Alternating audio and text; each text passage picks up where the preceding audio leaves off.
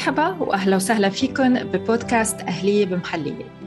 هيدا البودكاست بيسلط الضوء على أشخاص هن خبراء صحة وتعليم وتربية للأطفال، بنفس الوقت هن أهل تنقدر نشوف معهم كيف وقدي عم يقدروا يطبقوا من علمهم ومعرفتهم بحياتهم اليومية.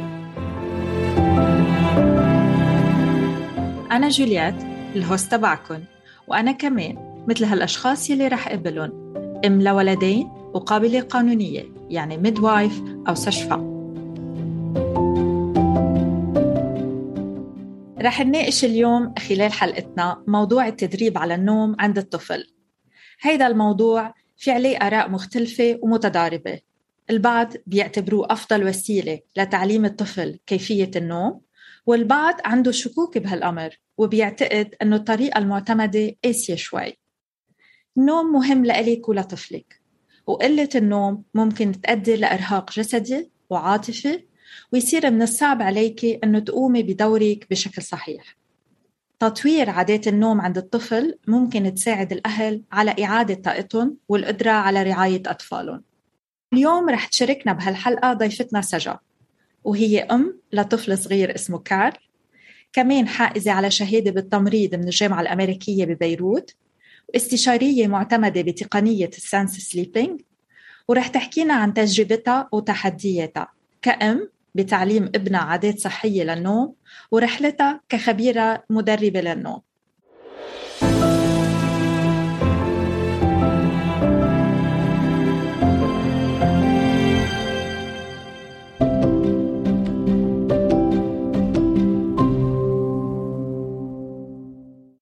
مرحبا سجا، كيفك اليوم؟ الحمد لله، أنت كيف؟ Good، كله ماشي الحال. أول شيء أنا حابة أشكرك كتير على وجودك معنا وعلى مشاركتك لنا بهيدي الحلقة. بالبداية حابين نتعرف عليك شوي، خبرينا شوي عنك. مين سجا وشو يعني مدربة نوم؟ أول شيء thank you لإلك لأنه عم تستضيفيني بأهلية بمحلية. مثل ما قلتي أنا أم أصلاً، وكل هيدا الموضوع بلش من بعد ما صرت أم. كارل رح يصير عمره 2 وكان ينام كتير منيح أول شيء، إنه كنت رضعه وينام وكله تمام. بعدين بعد تقريباً وقت صار عمره 6 بلش يلخبط، يفيق شوي وهيك، فصرت أنا بدل ما إنه ساعده ليرجع ينام لحاله تقريباً، صرت دغري ردعه لينام. وشوي شوي صار يتكل علي أكتر وأكتر لينام. فصرت مثل ما الأشياء اللي كنت عم بتذكرتيهم، أنه ما بقى أقدر ركز بالنهار، صرت كتير عصبية. أنا كمان بشتغل كل نهار، فصرت كتير تعبانة بالشغل، حس حالي رح أخفى أنا عم بشتغل، و تأثرت علاقتي مع كل أفراد العائلة، لأنه صرت شو ما يقولوا لي ما بتحمل ولا كلمة من ولا حدا. ف يعني قلة النوم كتير كتير، يعني النوم هو شيء كتير كتير أساسي بحياتنا. ساعتها صرت فتش ولقيت إنه سليب سنس هي طريقة تنعلم الولد ينام. بس ومثل ما قلت، لأنه أوقات فيها تكون شوي قاسية الطريقة، بس هي طريقة جنتل، يعني رايقة، وإنه بتكوني معه وبتقدري، يعني الاختصاصية اللي متخصصة بالسليب سنس بتقدر شوي تغير البروجرام تيناسب كيف الولد عم يتجاوب. فحسيت إنه هيدا الشيء إنه it agrees with my values إذا بديك. حسيت إنه أنا رح جرب. ووقتها حكيت أخصائية كمان وسألتها، قلت لها إنه أنا من بعد ما مش الحال ب2 weeks بس، قلت لها إنه أنا كتير interested. فيعني من هون لهون بالأول إنه تركت الموضوع وهيك، بس حسيت إنه كتير في ناس حوالي عندهم بيبيز عم بيعانوا من نفس الشيء وما بيعرفوا شو لازم يعملوا. بتعرفي بتلاقي كتير آراء وتبس متضاربة على الانترنت، فحتى الأشياء اللي لها علاقة بسلامة الطفل to prevent من لا سمح الله انه يختنقوا هن عم يناموا. عم بذكر كمان هذا الموضوع هلا لانه نحن كتير ستبس لازم ناخذهم. بتحس انه الناس بين كل الاشياء يلي اونلاين ضاعت هاي المعلومات كمان، فهو جزء منه اويرنس للسيف سليب وهيلثي سليب هابتس. يعني ما ضروري كل ولد ينعمل له تدريب للنوم، فينا من الأول نجرب نساعده إنه تكون النوم صحي وعادات النوم صحية. وفينا إذا يعني it's never too late، يعني إذا صار عمره 6 أشهر 10 أشهر سنة، حتى في ولاد بيكون عمرهم 2 و3 بعدهم ما بيقدروا يناموا لحالهم، لازم أهلهم يناموا معهم بالتخت. فكمان بيشتغل مع هول الولاد. كنت بدي أسألك أنه هو ما في عمر معين، يعني ما في مثلا توصل الأم تقول هي أنا قطع الوقت، أنا ما رح بقى أقدر أعلم طفلي كيفية النوم، فما في شيء بيجبر هيدا العمر المعين، صح؟ صح، بس هي في شيء واحد إنه وقت يكون عمرهم أقل من 4 أشهر ما فينا ندربهم عن النوم. يعني كمان في كتير لغط على هذا الموضوع، بتلاقي سليب كوتشز ولا سليب كونسلتنتس أونلاين بيجوا بيقولوا أنا بخلي your baby عمره 2 شهر ينام كل الليل. يمكن تصير، بس بيولوجيكلي الولد قبل عمر 4 أشهر بحاجة، لأنه يعني more likely ما رح ينام كل الليل، لأنه بحاجة لياخد كالوريز من الحليب بالليل، لأنه معدته صغيرة. أكيد يعني أخصائيات اللاكتيشن والبريست فيدينج بيعرفوا أكتر مني، بس biologically مش يعني it doesn't really work. فينا بس نعمل لهم coaching على healthy habits كرمال ما نخلق dependencies بعدين. يعني ذكرتي هلأ الرضاعة الطبيعية، وهذا كمان كان سؤال إنه كتير مهم، إنه هل يا ترى أنا إذا عم بتبع الرضاعة الطبيعية في كمان بذات الوقت أقدر درب طفلي على النوم، ولا حتكون كتير صعبة لأنه مضطرة أنا واعي بوقت معين بالليل، أو كل عدد ساعات لازم يقوم لأنه أنا لازم أسحب الحليب أو لازم رضع الطفل؟ فهل يا ترى هيدا بيكون صعب على الأم؟ يعني حضرتك مثل ما قلتي إنه بالأول كنت تقومي يمكن تعطي الرضاعة طبيعية لطفلك ليرجع ينام، فكأم هون شو العوائق اللي بتخليك عن جد تدربي على النوم، أو شو اللي يمكن يشجعك أو ما يقدر يشجعك لأنه عم تتبع الرضاعة الطبيعية؟ أوكي، أنا رضعت ابني لصار عمره 21 شهر، أوكي، ودربته على النوم بعمر 7.5 8 أشهر تقريباً، أوكي. وبما أني نيرس كنت بعرف أخصائيين رضاعة قبل ما بلش أحكي عن أفكر بموضوع النوم، فعلى كل الجيرني تبعي كان في معي أخصائية رضاعة. هلأ أنا هيدا شيء بنصح فيه، لأنه مثل ما أنه ما في ولد مثل التاني بالنوم، بالتربية، بالبيهيفير، بالتصرفات، كمان ما في ولد مثل التاني قديش بيطلب حليب وكيف بتكون العلاقة الرضاعة بين الأم والولد. شخصياً وقت أكون عم بشتغل مع أم عم بترضع منجرب كذا شغلة لنشوف كيف الولد رح يتجاوب، وبعلمها كيف تعرف الفرق بين إنه ابني وعي أو بنتي وعيت لأنه جعانين أو لأنه ما عم يعرفوا يضلوا نايمين لحالهم، لأنه نحن بنقطع بكذا ستيج، بكذا مرحلة من النوم بالليل، منهم بيكون نومنا أخف، فالولد ما بيعرف يربط بين هيدي المراحل إذا هو معود على شيء لينامه أساساً، أوكي. فبس يصير بمرحلة النوم الخفيف بيصير يوعى تلقائياً، وبده الشيء اللي نيمه، إن كان رضاعة، إن كان الهاية، إن كان الأنين، البطل أنين الحليب، إن كان إنه أهله يحملوه ويهزوه في كتير إشياء. يعني إذا ما رجع توفر هيدا الشيء رح يوعى ويصير يبكي. كرمال الرضاعة سبيسيفيكلي منصير بس نعرف نفرق بين ابني أو بنتي عم يوعى لأنه جعانين، عم يوعى لأنه مش عارفين يناموا لحالهم. طيب في أمات مثل ما ذكرتي إنه يمكن الطفل بيوعى بوقت معين بالليل لأنه معود على طريقة معينة. في أمات بتقلك أنا بحب تسنجل البيبي أحمله وأحضنه هيك ونايمه على إيدي، فهل يا ترى لح أقدر أحمله هيك حتى لما بلش بتعليمه أو تدريبه على النوم، ولا هالعادة لازم وقفها؟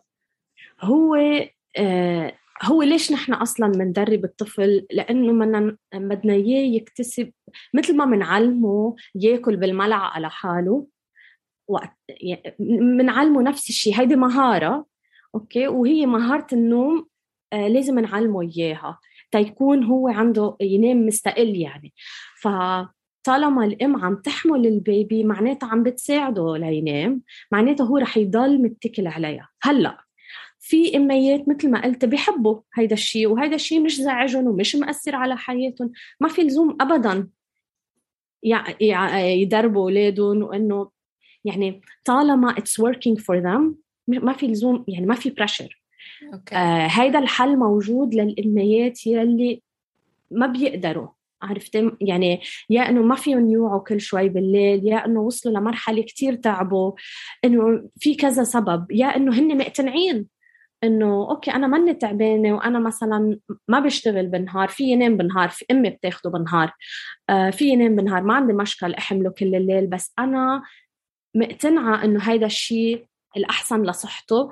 كمان في هول الناس يعني لانه الاراء مختلفه، في كل واحد personally انا بعتبر انه كل واحد لازم يعمل اللي بيناسبه، مثل الرضاعه هي اوكي recommended، وكل الأطباء والنظام منظمة الصحة العالمية وكل شيء كلهم بينصحوا فيها، بس إنه في إميات يا ما بيقدروا يا ما بدهم، وهن حرين it's up to them.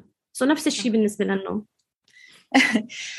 طيب هو على أساس النوم يعني مثل ما قلتي أوقات يعني ما عندها مشكلة هي إنه إذا ما عندها مشكلة بالنهار فيها تنام محددة. هلأ معظم الأهالي خصوصا بالوقت الحاضر بتعرف البيوت منا كتير كبيرة، فأوقات بيصير إنه بيناموا الطفل أول ما بيخلق بالسرير تبعوله عندهم بالغرفة بالأوضة.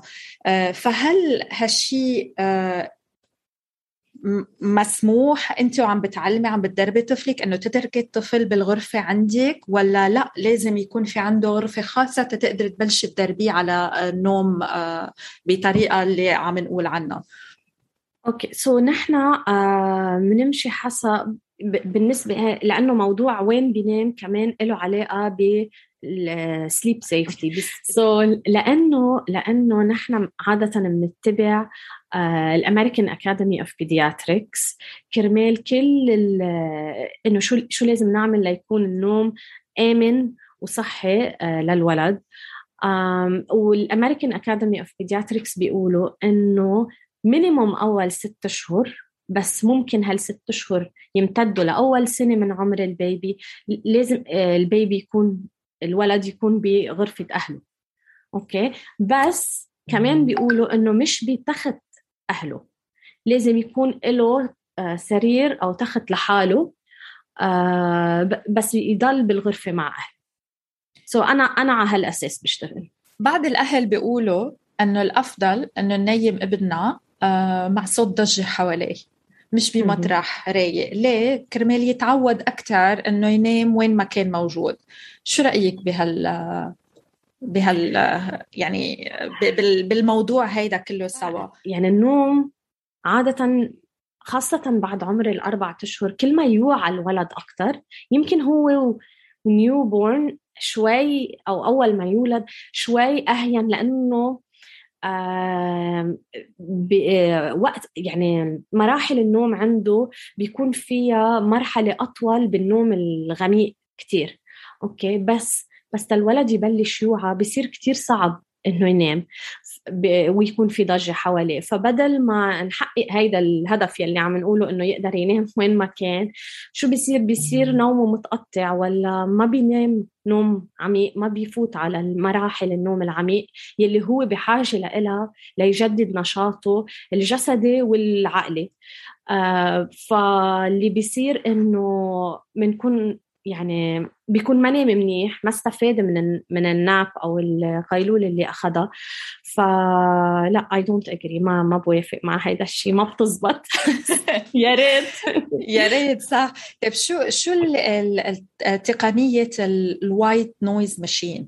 إنه بيقولوا إنه فيك تجيب الآلة وتحطيها، وهي عادة بتعمل ميمك، بتقلد أصوات معينة وبتحطيها بغرفة الطفل. هل هيدي كمان ممكن تساعد ولا لا؟ أوكي، هيدي الوايت نويز ماشين بتساعد، بس في طريقة معينة لاستعمالها. يعني تنحط بالغرفة، بس كرمال ما تأذي دينان الولد بدها تكون بعيدة مينيموم مترين عنه للولد. أوكي، وفي أبليكيشن لازم تتنزل على التليفون لنقيس قوة الصوت. أوكي، سو عادة الصوت لازم يكون بين 50 و60، الأرجح 50 ديسيبل. بتقيس الابليكيشن، بتقيس الديسيبلز، وتما نأذي له دينار. وشي تاني كرمال ما يصير متكل عليها لتغفيه. أوكي، من بعد ما يخفى الولد نحطه بتخته ويخفى، ساعتها مندورها. وشو الهدف من هيدا الشيء؟ الهدف من هيدا الشيء إنه هي مثل عادة بتكون يا صوت مثل دقات قلب، يا إنه مثل صوت الهوفر الفاكيوم ماشين، يا إنه شيء هيك، يا صوت البحر. لأنه هيدا الأصوات إذا الولد نايم وصار في ضجة برا، أوكي، هيدا الأصوات بتعمل مثل ماسك للضجة اللي برا، فما بيسمعون، ما بيوعى. أوكي، بس كمان مثل ما قلت لازم ننتبه أنه ما يتكل عليها ليغفى. أوكي. طيب، عادة لما بتبلشي مع أي كابل عم تساعديهم على أنه على تدريب النوم، أكيد بيتطلب وجود يمكن الشريكين. فهل يا ترى بتطلبي أنه الشريك يكون موجود مع الأم، أو بحالتين تكون الأم موجودة مع البي، حسب مين عم يوعى على الطفل بالليل؟ يعني وبتلاقيها من خلال خبراتك بتلاقيها كتير صعبة أنه الشريك يقدر يهدي حاله وما يقوم دغري ويركض ويحمل الطفل لما يبكي، ولا بتلاقي أنه في نوع من المقاومة، ولا كيف بتشتغلي معهم يعني تقدري تجيب الاثنين يكونوا موجودين مع بعض ومتفقين مع بعض على هالتقنية؟ أنا ببلش عادة ب يعني فري كول، إنه اتصال مجاني، بس تتعرف على الأهل مثل ما قلت، إن كان الأب أو الأم أو مين، يعني الشخص يلي بده بده يعرف كيف مندرب طفلنا على النوم. وبحكي معهم إنه لا أفهم شو الموضوع، كيف بقدر ساعدهم، ولأنه أوقات أصلاً بيكون يعني في الحل الموضوع كتير بسيط، فمش حرصانة إنه أصلاً نشتغل مطولاً أو نعمل الفول 2-week program أو 4-week program حسب عمر الطفل. فبهيدي الربع ساعة بنحكي، بتعرف عليهم، وعادة بفهم منهم. أيضاً واحد من الأسئلة اللي بسألهم إياه، قديش شريكهم جاهز لأنه إنه بيتقبل؟ لأنه يعني كمان أنا بكون صريحة، رح يكون في شوية بكي. أوكي، في طريقة لنتعامل مع البكي، رح نكون معه للولد، إنه مش رح نتركه يبكي ويفل. أوكي، مش هيك بشتغل أنا. أوكي، بس إنه كمان منا هينة على أهل إنه يسمعوا ابنهم أو بنتهم البيبي تبعهم عم يبكي. فاللي بيصير إنه بسألهم شو رأيي زوجك أو شو رأي مدامتك بالموضوع.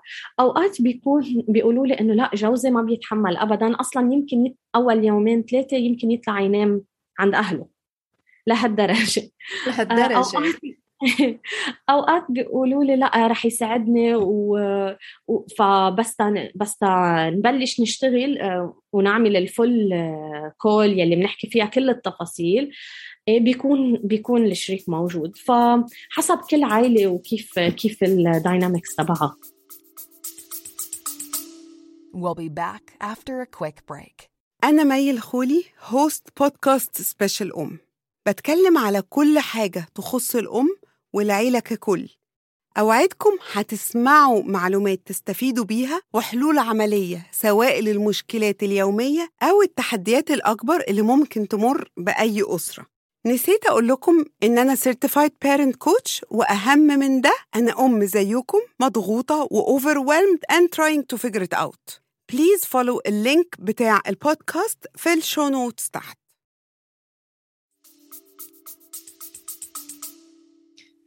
هو صح على طول، يعني بدك الشريكين يعني موجودين وهن متفقين سوا تيقدروا يساعدوا بعض، لأنه حيقطع مثل ما قلت بمرحلة صعبة، بس لازم يفهموا ليش عم يقطعوا بهالمرحلة تنيناتهم. يعني لازم تنيناتهم يكونوا واعيين للستبس اللي بدهم ياخدوها سوا. طيب هلأ تنقول حصلتي على دعم الشريك وصار شريكك معك، شو بيصير؟ كيف فيك تحصلي على الدعم القرايب، أفراد الأسرة، الأصدقاء يلي ممكن يكونوا عندك ويمكن يسمعوا الولد عم يبكي وما بيفهموا عملية التدريب، ويمكن يحكموا عليك يقولوا لك كيف عم تتركي ابنك عم يبكي، كيف ترك الطفل، كيف بتتركي لوحده، كيف إلك قلب.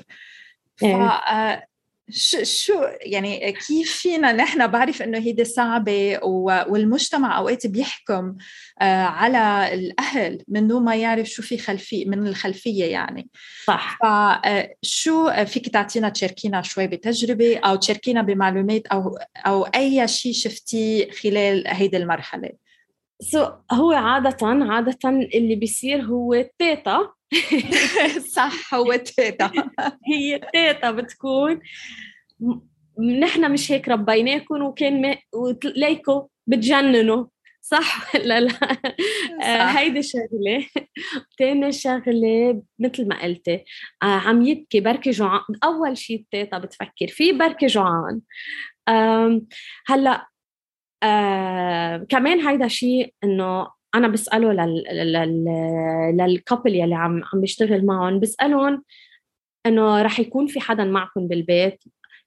يمكن أوقات على فكرة ما يكون إنه التيتا، أوقات الناني بتكون هي كتير معلقة بالولد وما بتقدر أو بتفكر حالها إنه هي يمكن بخطر إذا تركت الولد يبكي، إنه الأهل رح يفكروا ما عم تعمل شغلة. فإنه دايماً بسأل لشوف مين موجود بالبيت. أول شيء كل ما كان الجروب أصغر كل ما كان أهين، وهو الموضوع يعني أنا بطلب منهم على القليلة أول 5 أيام من البروجرام إنه نكون دايماً بالبيت، وإنه ما يكون قد ما فينا ما يكون، يعني هن كلهم 5 أيام بيقطعوا. بس كمان إذا حسيت إنه لأ مثل ما قلت في كتير ضغط من حيلا حدا من الانتوراج تبع الكابل، في أحكي معهم. وحتى عندي مثل هيك نقاط للأهل بعطيهم ياهن لأهل الطفل ليقدروا يتناقشوا مع هيدا الشخص ويحضروه تيكون عم يدعمون، بدل ما إنه، لأنه هي برجع بقلك منا مش إنه هي كتير هينة، هي صعبة بس بتقطع بسرعة، والبنفتس تبعها كتير طوى يعني للمدى الطويل. فإنه يعني تيقدروا يقنعون يا إنه ما يتدخلوا يا إنه يساعدون. هي عادة هلأ ذكرتي البروجرام قدي مدته، يعني قدي بدهم يقعدوا الأهل تيقدروا يلاقوا في benefits out of it. يعني هل يا ترى الoutcome بيشوفوه من بعد أسبوع، من بعد أسبوعين، من بعد شهر؟ وهل يا ترى لازم يضلون يكملوا الستبس، وإذا وقفوا بمرحلة معينة مثل كل اللي عملوه قبل بيروح ولا لأ بيضل مكمل؟ النتيجة بتبلش تبين من ثالث ليلة عادة. يعني أكترية الولاد اللي اشتغلت معهم يعني بين تاني ليلة ورابع ليلة كانوا خلاص صاروا بيناموا كل الليل.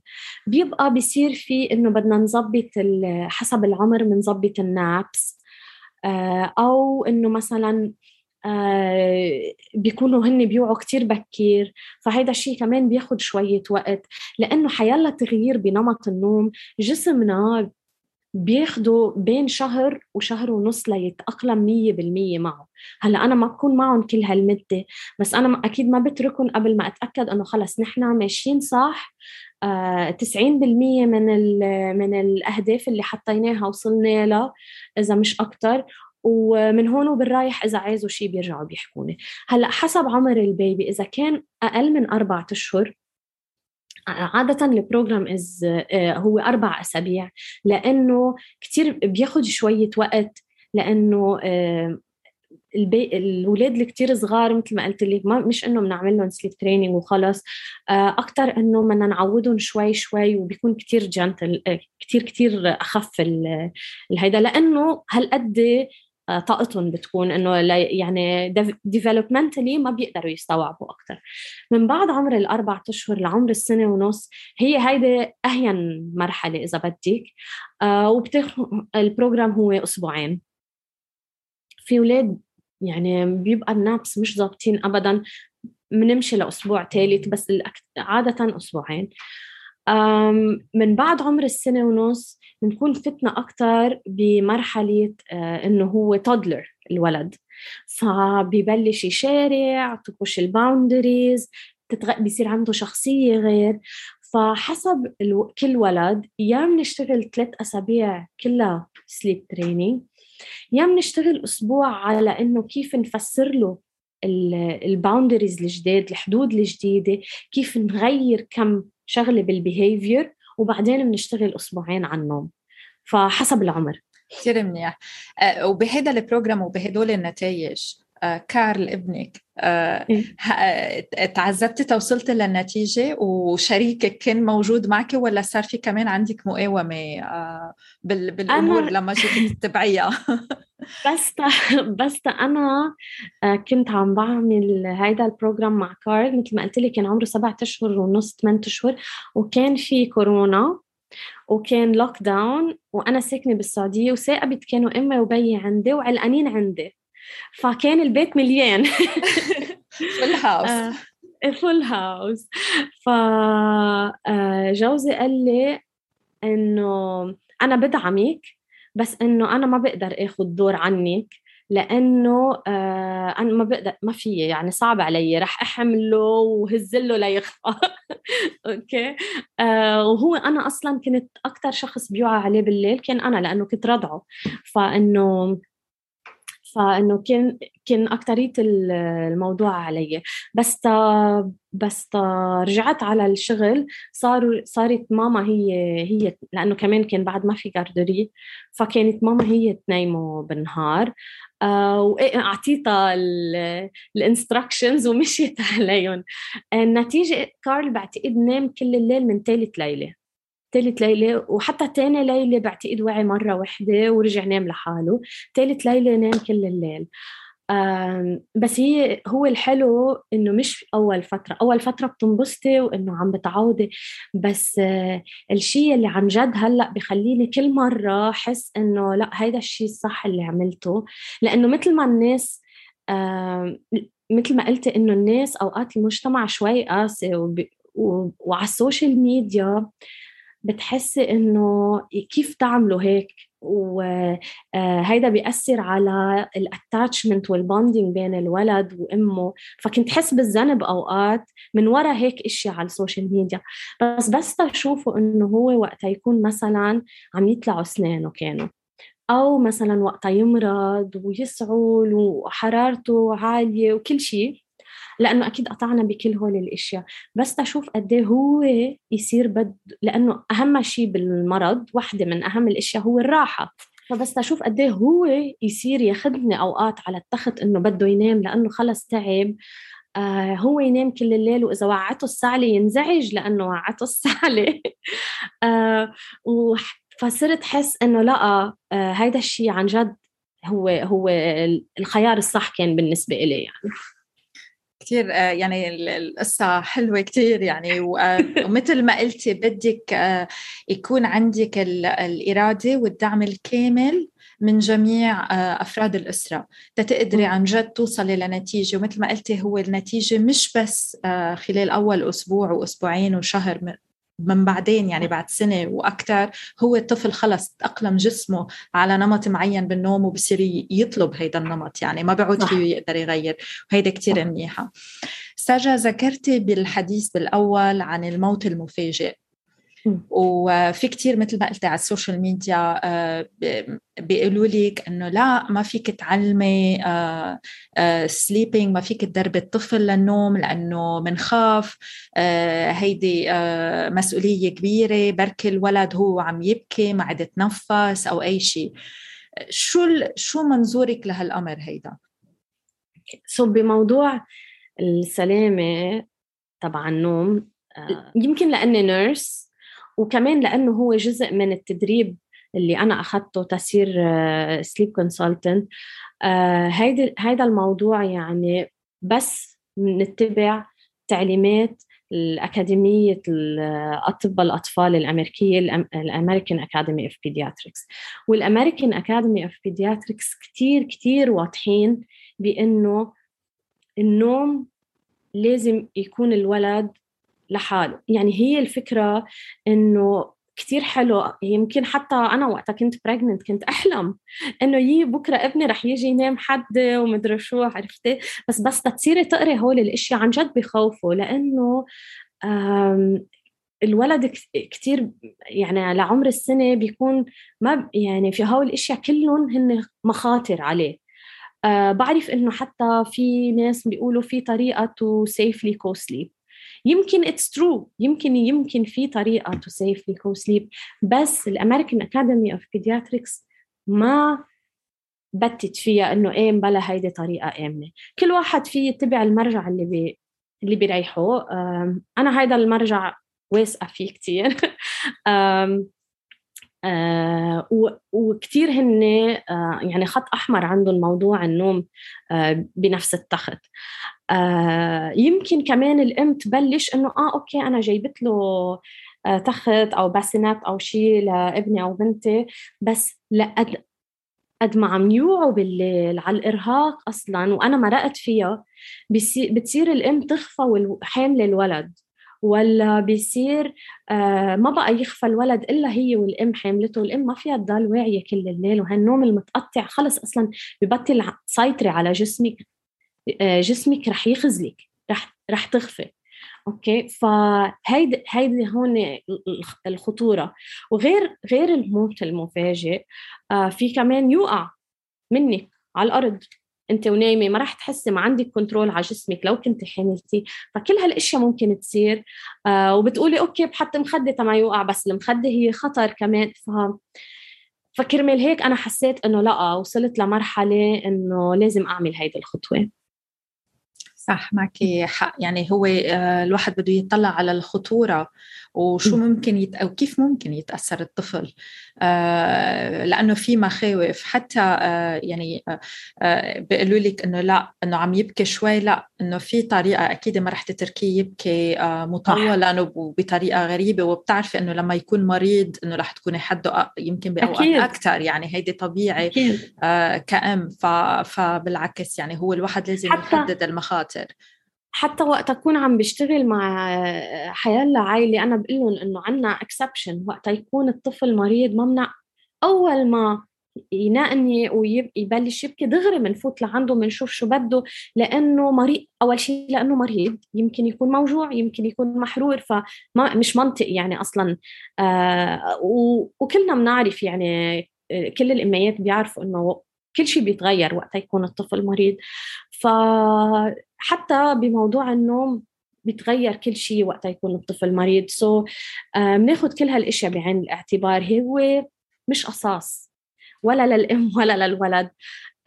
كيف نحن يعني أنا إذا عندي هدف واحد، هو كيف إنه أنا بحب وقت يجي آخر النهار وقول خاي صار وقت النوم لأرتاح.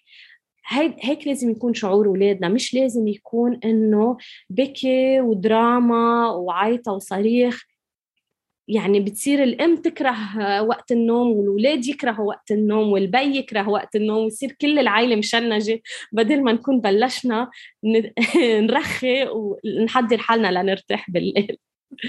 لا بالعكس، هيدا يعني بتمنى للجميع إنه ياخدوا بعين الاعتبار هيدي التشنجات اللي بتصير بالليل واللي بيصير مثل شد الحبل بين الأم والطفل أو البي والطفل، يعني إنه تيجربوا يناموا. فلا خلص، لما بتعودي على نمط معين هيدا النمط بيكمل معه حتى بالمستقبل. بآخر هالحديث سجع، شو النصيحة من أم لأم بتدريب على النوم؟ إذا الأم بدها تعرف المعلومات العلمية، إنه أنا بالنسبة إلي ضروري كل أم تعرف المعلومات العلمية، أوكي، بس بالنهاية القرار اللي هي بتاخده يلي، لأنه ما حدا بيعرف مصلحتها ومصلحة البيبي تبعها قد ما هي بتعرفها. يعني دايما ما ناخد قرار حسب غير ناس كيف حسسونا إنه نحن ما بقى عنا خيار إلا هيك. أوكي، كل حدا عنده طريقة بالتربية، كل حدا وما في ولا طريقة غلط. أوكي، بس أهم شيء ننتبه على سلامة النوم، وكرمال ما يصير أي حادث لا سمح الله. وكل شيء تاني كل واحد حر مثل ما بيحب، وما في ولا طريقة صح ولا طريقة غلط. سجا، بشكرك كتير على وقتك الثمين وعلى مشاركتك لنا بتجاربك كأم وخبيرة، وأنا بدعي الجميع على زيارة موقعك على الإنستغرام دودو سليب كونسلتينج، يلي عم بتحط عليه العديد من النصايح يلي ممكن تفيد الأهل، وممكن أصلاً يتصلوا فيك مباشرة لياخدوا حجز خدمات استشارية فردية معك لمساعدتهم على تدريب على النوم. صح. ومشكورة كتير سجا على الحديث الحلو. Thank you. أنا كتير انبسطت كمان. ميرسي كتير لإلك.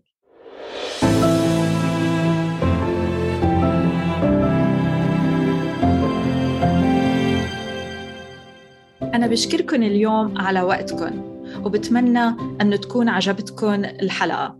وإذا حبيتوا تعرفوا أكتر عن tufula.com أو عندكن أي سؤال عبالكن تطرحوه، بعتولي إيميل على info@tufula.com أو دايركت مسج على إنستغرام tufula_official.